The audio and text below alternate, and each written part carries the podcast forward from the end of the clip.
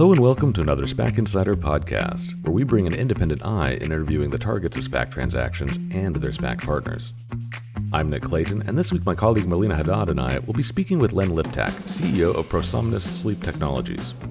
It announced a $168 million combination with Lakeshore Acquisition One Corp in May. Prosomnus has developed a new device to treat obstructive sleep apnea that disrupts the need for millions of sufferers to be connected to ventilators at night. Len explains how the COVID 19 pandemic increased the need for sleep apnea treatments and how this deal will help power its continued commercialization. Lakeshore One CEO and Chairman Bill Chen joins to tell us why it was important that Prosomnus is already generating revenue and how SPACs can still compete for quality targets in the current market. Take a listen.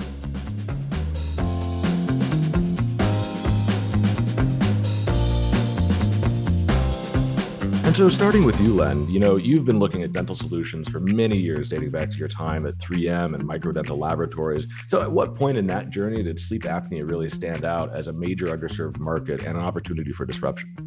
When I worked at 3M, orthodontics was one of the areas I worked on. And one of the things orthodontics do uh, take into consideration when building a treatment plan is the airway. Um, so that was where I got kind of some of the initial seeds planted. Then while working at microdental laboratories, a growing number of, of dental providers would come up to us and say, you know, there's this thing called sleep apnea, and a growing number of physicians are recruiting dentists to come in and try to help them, particularly for patients who were failing their CPAP solutions. And so, you know, we we uh, we, we noted that as interesting.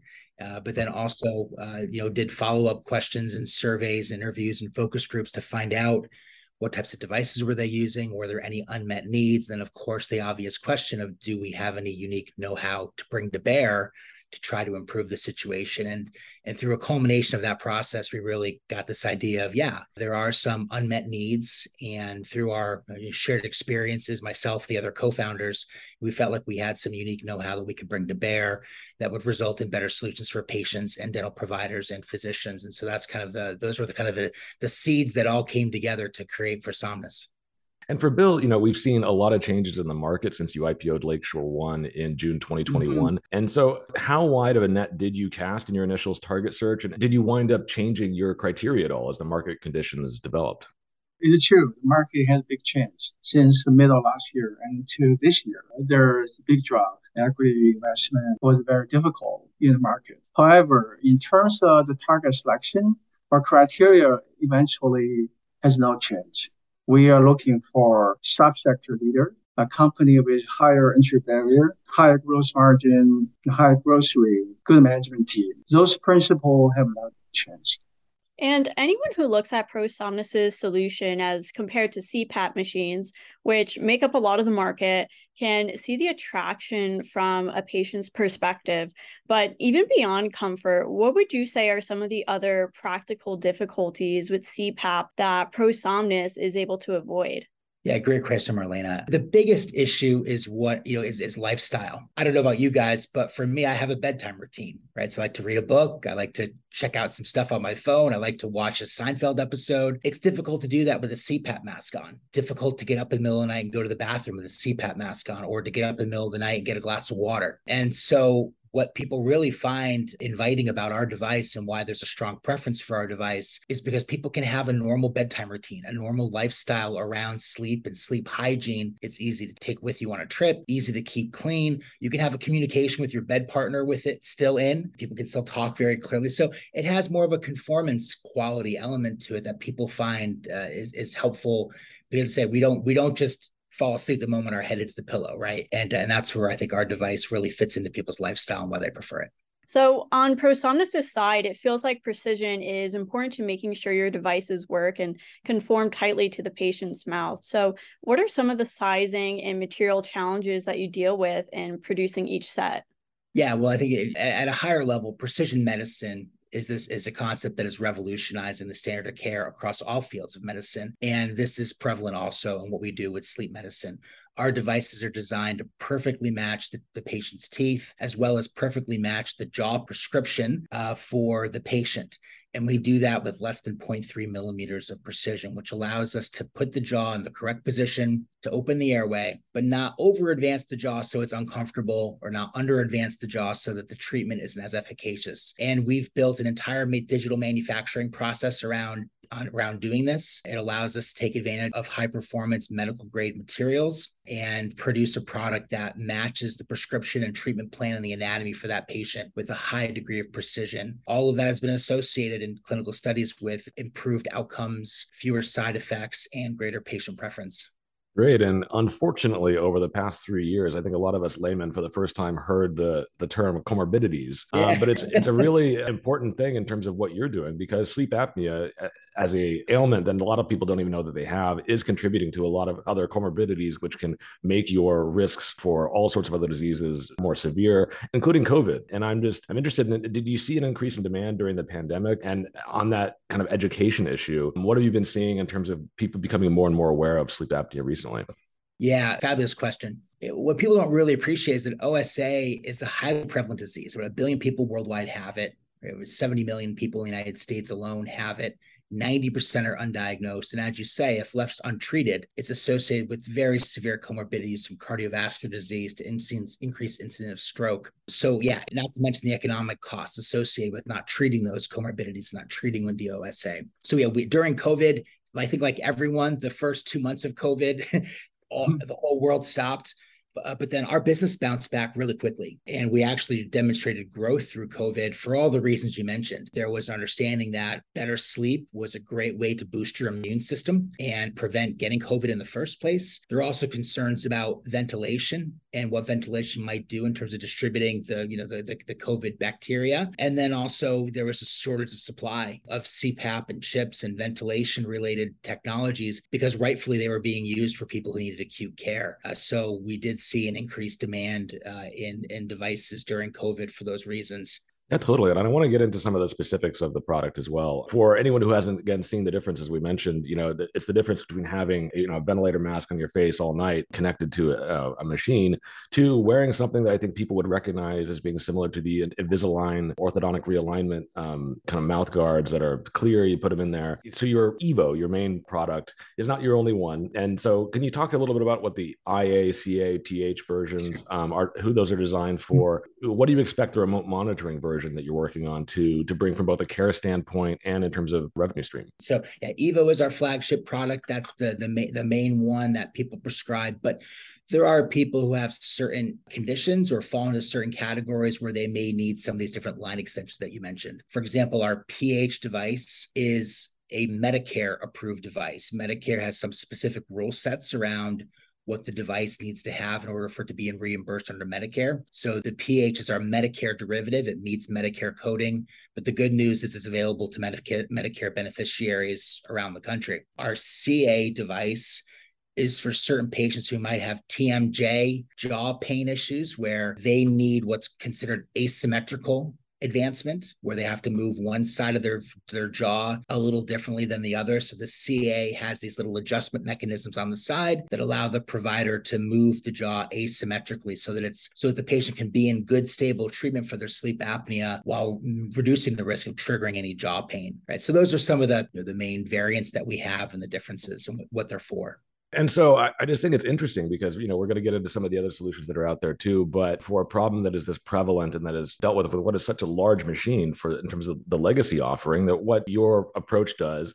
seems very simple. You know, and, and in terms of it just, just holding the jaw in a certain position so that people do not wake themselves up by with their mouth opening and breathing through their mouth in the middle of the night. It's it's just surprising that that is actually effective enough. Yeah, we've been thrilled with the results of some of our recent clinical studies. Uh, we just had uh, one which was published in March March of 2022 in the Journal of Clinical Sleep Medicine, one of the frontline journals in our field. And it, and it showed that our devices demonstrated 94% efficacy for patients with mild and moderate OSA. So, you know, we've been very pleased with the efficacy results as well as the adherence results because, as we know, adherence is one of the things that really limits CPAP. Right? CPAP is highly efficacious if somebody wears it. It blows air down your throat. It overcomes the blockage by brute force. The challenge is a lot of people have a hard time tolerating it all night and they take it off. So compliance isn't that great. Uh, but we've got multiple studies now demonstrating patients are wearing it um, you know, well over seven hours per night and was fully compliant with with the therapy. So it's that combination of efficacy of opening up the airway, right, and compliance every night, which really leads to an effective therapy. Uh, and that's why we believe we're going to win long term because we have really good efficacy data and also very encouraging compliance data, which leads to an effective therapy. Got it. And then looking at the competition a bit, you're not the only ones trying to disrupt legacy CPAP machines. Yeah. So can you go through some of those other treatments and just how they compare to your own, such as Inspire's approach or OAT and upper airway stimulation? What are the pros and cons of each of those? Yeah, so the the hypoglossal nerve stimulation technology is an interesting technology that whenever there's a blockage, it stimulates the tongue and clears the blockage by stimulating the tongue and causing the tongue to protrude. But it is a surgical procedure. It's an implanted surgical device. It can be expensive, it can be invasive. And I think the FDA indication is, you know, currently limiting it for people who fail, people with severe OSA who fail CPAP. But you know, it is a viable solution that that is considered by many physicians. And uh, that, so that, that's you know, kind of the main one that's competing with CPAP. Then there are these traditional oral devices that, that are the kind of the traditional device that came before Prosomnus. They can go in the mouth and they can push the jaw forward, but they push the jaw forward in somewhat of an arbitrary way. And this is really where our precision advantage comes into play because it's important not just to push the jaw forward, it's important to push the jaw forward in precisely the correct spot. Because if you push the jaw forward too far, it can trigger side effects or potentially even close the airway. Uh, so it's really important to advance the jaw and hold hold it in place uh, all night in the right position. And that's why we wanted to really get involved in more of a precision solution for sleep medicine. Got it. And and can you tell us a bit about your costs? What exactly are your costs like for the patient and yourself in making the EVO? And what are you working on improving in terms of margin moving forward? Great question. We sell our devices to the healthcare provider, and then the healthcare provider charges the patient for the full services rendered. And so those can range 3000 bucks plus or minus. But for the large part, it is covered by if a patient has medical insurance, it's covered by their medical insurance. This is oral appliance therapy is a covered benefit for by by most major payers. So, you know, whatever the out of pocket happens to be or whatever the deductible happens to be at that time, that's what the patient would pay. You know, we we charge the healthcare provider a fee for our product and then we basically they pay us net 30 a pretty straightforward dso on that. So it's you know it's it's, it's very it's um you know it's a fairly simple business model because we're not involved in the insurance reimbursement game at all. That's what the provider does. In terms of gross margin there are a number of things that can uh, that, that we have planned that are going to expand our gross margin. Automation is the main one. We continue to automate our processes, which will allow which allows us to do more, you know, at, at scale. The other thing that we have in place is our milling robots have an artificial intelligence component to them, where they learn how to mill the patterns out of the material. And then they take that data and they learn from it so that the next time they have to mill a pattern, they're smarter about how to mill that pattern. You can imagine if, if the drill bit is jumping around the, the puck material, it's going to be less efficient with milling out that pattern. So as it learns, it gets better at shaping the pattern, and that gives us better yield rates, right? Ultimately shows up in gross margin. Um, same thing from a design perspective. We take custom digital information that's provided to us from the healthcare provider, and we feed it into a design software that is driven by algorithms so that that design software is basically auto designing the device. And then we have operators who are really doing quality assurance checks along the way. But again, that has a built in learning component so that the software gets smarter over time it does a better job of designing those to those custom personalized devices faster. So we get better yield rates and, and that gives us gross margin leverage. Um, so there are a lot of ways that you know we're very excited about how we can expand our gross margin here but that's why we're excited to be doing this SPAC with Bill because a lot of those things also do require investment in technology. We know how to do it. We just need the capital to go ahead and do it well, and that segues beautifully into what I wanted to get into next, which is the SPAC side of things. And it's really kind of a question for both of you in that, you know, and Len, on your side, how did you come to the conclusion that now was the right time to go public? And, and why did you ultimately opt for a, a SPAC deal rather than an IPO? And, and for Bill, you know, what was the thing that sort of jumped out about ProSomnus during your target search? Uh, the process for our target selection, as I said, we're focusing on a sector with higher growth potential, no ceiling on the market, bigger addressable market. And ProSomnus is a perfect example. And we see this uh, something like disruptive technology. In North America, we see the market is multi-billion dollar. And on a global basis, it's over $50 billion. As I travel on global basis, I saw many clinics on these sleeping problems. And we have a request from uh, other countries. I, I was from China originally, and I have friends in Asia, in Japan, Singapore. So those uh, patients or people have interest in this product have a request in future after merger or mer- work with ProSomnus on licensing, technology licensing basis. So those we see the, the potential of the company to grow. And also we like the management team. But since my first time met uh, Len and the team in last year, August, yeah, I had a very uh, good impression of the, the team, the whole team, and the business model, product, potential. So the whole things make us make a decision to work with ProSomnus from our perspective, we ran a process where you know we looked at about a dozen different SPAC sponsors. We were looking for a SPAC sponsor who both you know shared in our vision and interest in growing the company, um, also was the right size so that it gave us you know the, the opportunity to raise the cash we needed to fund the growth of the company without creating too much dilution for existing shareholders. We met Bill and the Lakeshore team very early in our process. And by the time we got to the end of our process, you know, we we felt that Lakeshore was a great fit for ProSomnus, given you know the, the, size of Lakeshore and the rapport that we developed with Bill. Oh, great! And for Bill, you know, we've seen it being uh, an incredibly difficult market to raise a pipe in these days. But you mm-hmm. did add a lot of committed capital to this deal. So could you walk through some of those mechanisms and and why are, why is that important in this current climate? Uh, I would say SPAC itself is very valuable vehicle for a middle-sized company pursuing public listing especially in the current market. The IPO, traditional IPO is very difficult because the initial flow and pure equity financing is very difficult to get. Uh, on the other side, SPAC has a flexibility to help a company to get listed.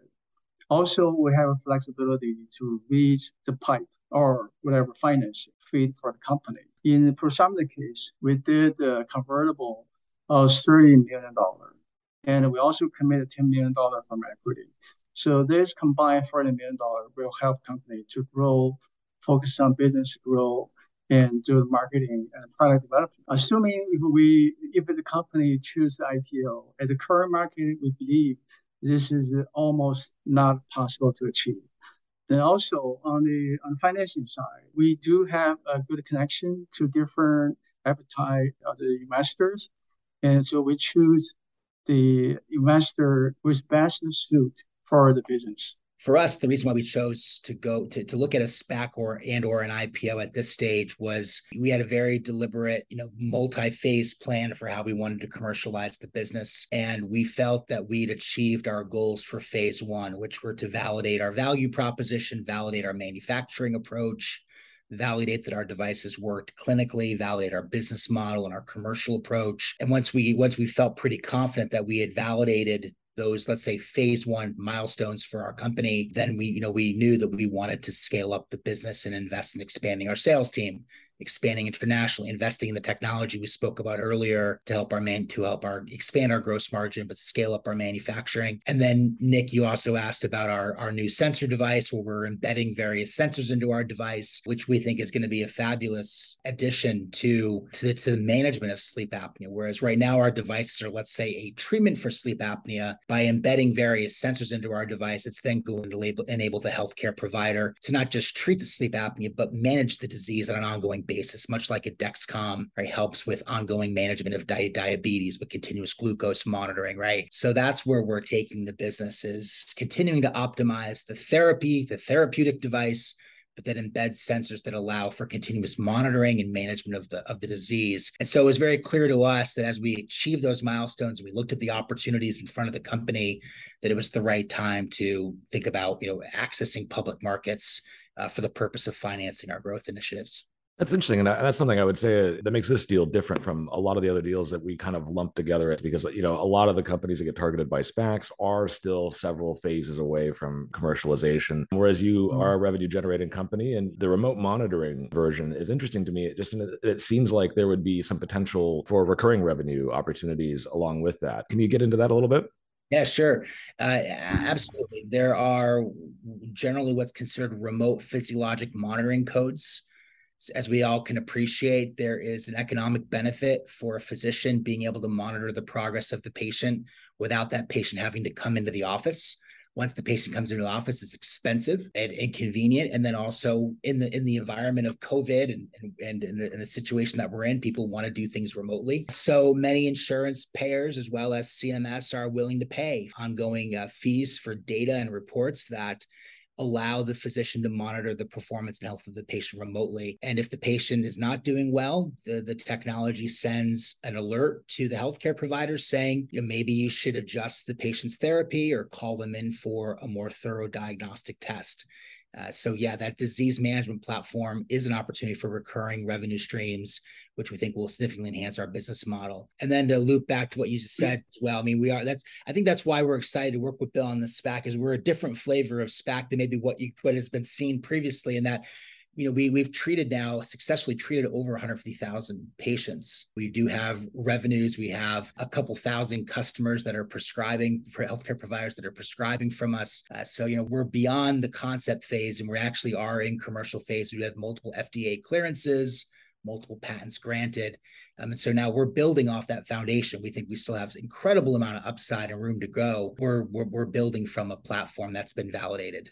Great. And just real quickly, from your perspective, Bill, how important was that commercialization and that readiness on, on ProSomnus's part, you know, your process in terms of evaluating them and and the fact that coming up with a value for ProSomnus, you, there are listed comparable companies already out there?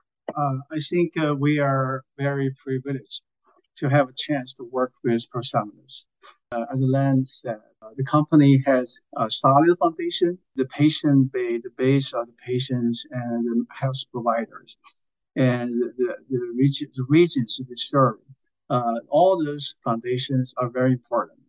And compared to other SPAC targets, which most some of them are pre-revenue, I would say from a financial investor perspective, they may have a good future, but however, quite risky because uh, the commercialization is very is very challenging task for the founder, especially the technology founder, uh, tech or whatever other other high tech, uh, AI, all those other sectors. The commercialization, in my eye, that's very important. Um, so technology and the uh, the current uh, operating platform, the both are very important for the investors. And I would imagine that a public listing is going to be a boon for getting the word out about ProSomnus. But what are some of the other benefits of a public listing that you're looking forward to?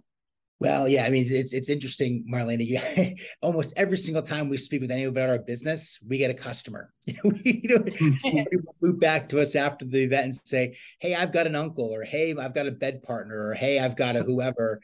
Can you introduce them to a provider? And we're always happy to do that. So so we do uh, pick up quite a bit of uh, customer referrals patient referrals from from these events. But uh, we're very excited to get access to, to the capital we need to grow the business. Growth is is difficult as, as bill mentioned and growth is expensive. And so you know we really want to try to you know i think we think that being a publicly traded company gives us a lot of credibility with also with partnerships with other publicly traded companies. It gives us legitimacy so we can work with other publicly traded companies or large established companies.